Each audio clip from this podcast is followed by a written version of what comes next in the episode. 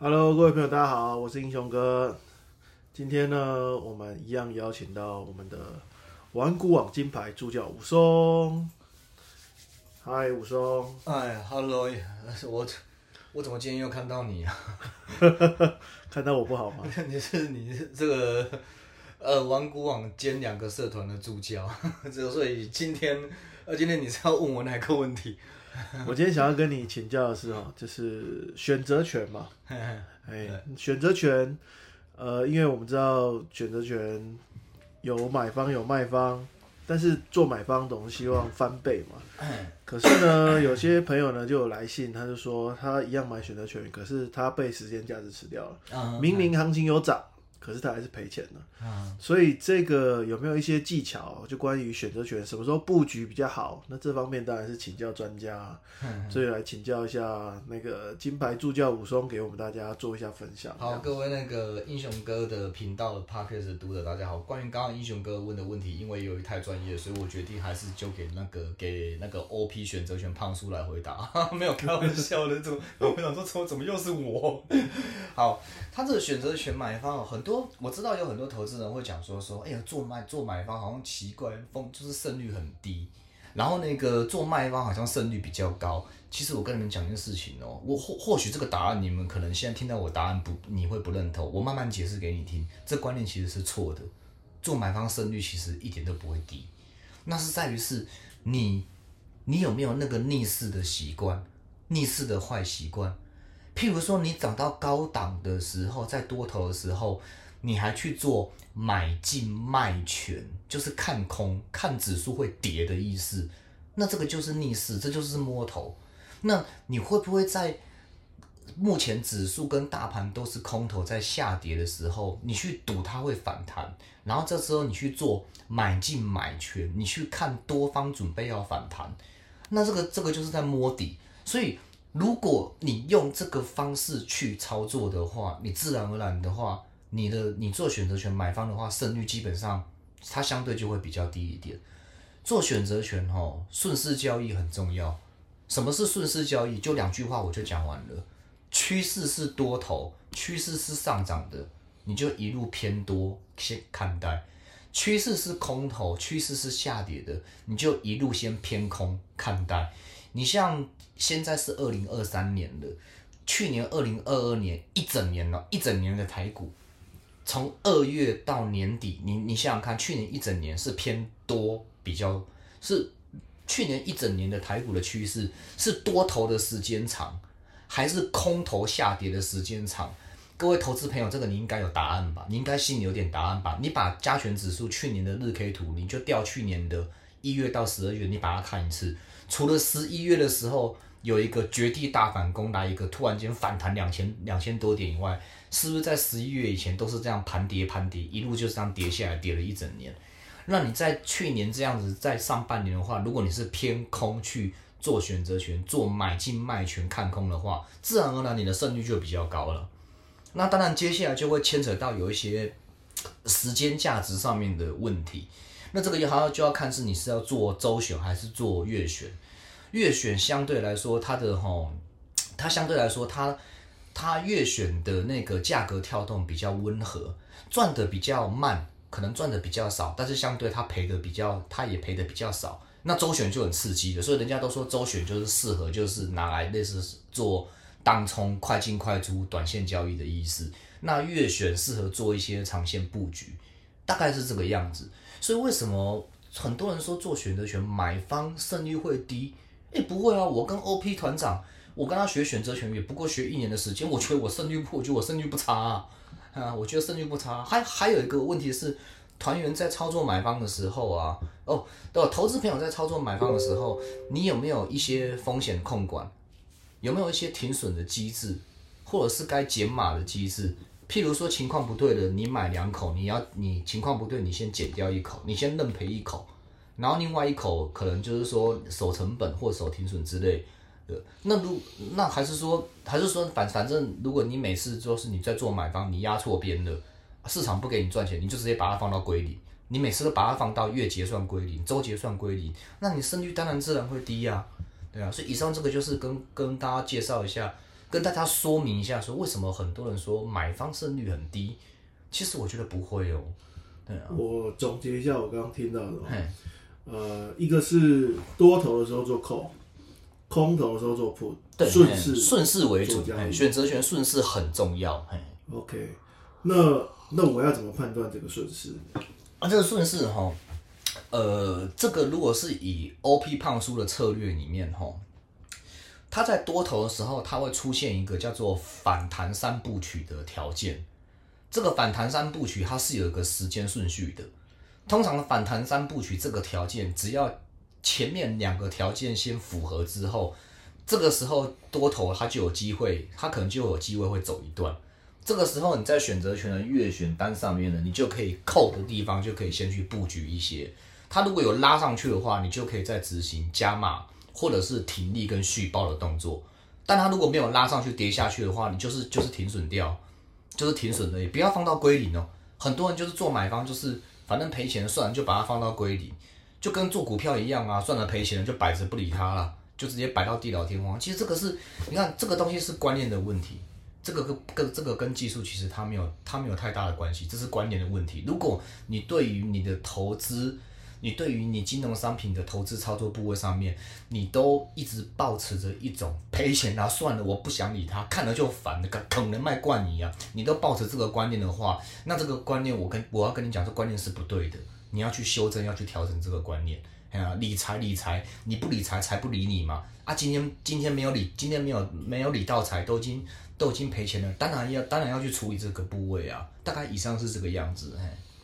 OK，所以这个反弹三部曲基本上加入社团才知道。呃，加入社团才会知道。不过我可以先透露其中一个条件呐、大盘的那个日 K 的均线呐、均线五跟均线十交叉往上发散的话，交叉往上的话，这个就是反弹三部曲的其中一个条件，就是、就是多方有可能要要多方有可能要开始起涨的一个条件，但是另外两个条件就真的不能讲，这个讲的对我们社团的团员不公平，你没关系，这已经对我们 Podcast 的粉丝很好了。对啊，因为我相信英雄哥，你的读者，你你的读者里面有很多是老手，他我这个一讲出来，他们一听的说啊，这么简单啊，太好了，学费献起来，我不爱不爱呃啊。那我们也不是打广告啦，就是说帮帮一些投资朋友做一些，像是做一些。基础概念，我觉得就很够了。对啊，做一些经验分享之类的，不然我我觉得我们台湾的投资人，我真的是要每天看一些财经新闻，那这个就看一些名嘴讲什么，我就是真的是，哎呀，这啊好了，也这个不也也也也不要去 不要别不要那么哀怨，哎呀，不要不要不要批评别人，不要批评别人。因为我刚刚其实有听到一个关键，因为有一些朋友其实也有跟我询问一些选择权的问题，像你刚刚有提到说，如果做波段布局，我们用月选；那如果说有要做当冲的话，我们可能用的是周选。其实很多投资朋友就对这个东西是没有什么概念的，我觉得这是对朋友来说就很有帮助。对，那其实简单来说就是月月选哈，这个哦，这种因为这个一时间这个，因为现在是因为录音的关系，我也没有图表，没有办法跟跟投资朋友把把跟跟读者们把它讲那么清楚了。简单来说，其实它月选就是说每个月的那个第三个礼第三周的礼拜三嘛，台子期结算那个就是月选的结算日，因为它的结算是一个月结算是，时间比较长。所以相对来说，月选它的那个它的那个价格跳动的话，它的就比较温和，而且就比较适合小那种一般的呃小资族啊，像我这种也是小资族啊，就一两口月选两三口这样慢慢做，慢慢做，先累积先赚一笔钱之后，然后后面再说。周选就很刺激了，因为周选是每个礼拜三结算一次，所以说周选变成就是说每个礼拜三结算的话，那它的那个跳动的幅度就会比较就就会比较大。但是周选相对来说就比较适合，可能是说，呃，老手，或者是说你已经有交易一段时间的话，你喜欢刺激一点的，你去游你你去你去游乐园，你都要玩云霄飞车，你都要坐大怒神的那种，那你可能就比较适合做周旋的操作，大概是这个样子。嘿那我觉得我可能比较适合月选。那月选对啊，因为你就对不？因为因为因为因为其实做周选是多多少少要稍微要看盘一下啦，多多少少需要看盘啊你。你有家庭，你有两个小孩子，你你你还要你在那边每天在那边周旋在那边看的话，我看我看你受不了吧？对，而且你看，去年下半年每每个月的大概十二、十三号都晚上的九点半，都是美国的那个 CPI 通膨指数公布。哦，那个一公布，我们台子期的夜盘急涨急拉，那个都是瞬间都是一两百点的呢。你做周选那一个，我看那个口数压大一点的那个心脏都跳出来了。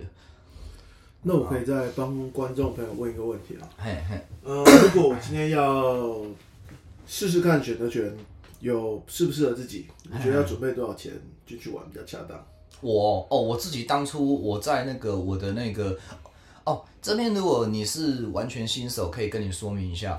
你这边先记住我讲的一个一句话，一个重点：选择权只能做买方，只能做买方，不要去做卖方。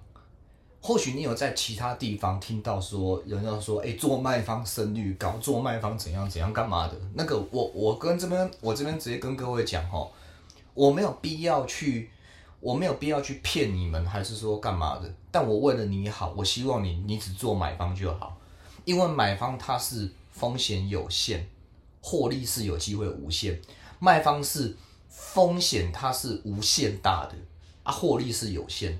而且卖方你还要简单来说，你做选择权的话，吼，你要你要做选择权，你要开期货户，然后你做卖方，你还得放保证金，就是要放那个大台子、小台子的保证金，就是四万，好像保证金前几年又有调升嘛。你做小台子就是什么四万、八万，什么十十十十几万起跳的，成本又高，然后风险又无限大。其实我觉得那个就卖方这一方面就比较不考虑。那你说做买方需要放多少钱？其实我觉得一两万块就很够了诶。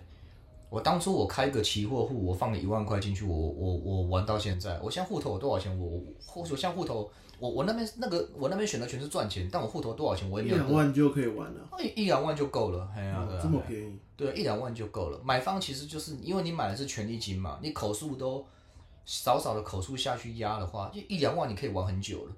对啊，因为一两万其实就很就很足够，比比去买股票还便宜。嗯，对啊，当然是要搭配到要有一些正确的一些一些操作的一些观念跟技术了。了解，OK。那如果观众朋友对于选择权还有没有什么问题，或希望武松助教来帮我们分享一些什么东西，欢迎大家留言哦。那我会再把它整理起来，然后下对英雄各位把它整理起来，然后下一集请胖叔亲自来回答你们，就不要再找我了。这不错哦，胖叔能够亲自来讲，我觉得最好。不然你说我我很怕你这个 podcast 会不会录到最后，到时候奇怪，怎么一天到晚都是武松助教？然后然后你的读者会觉得说，武松助教不是说他他很忙吗？怎么他妈的常常都听到他？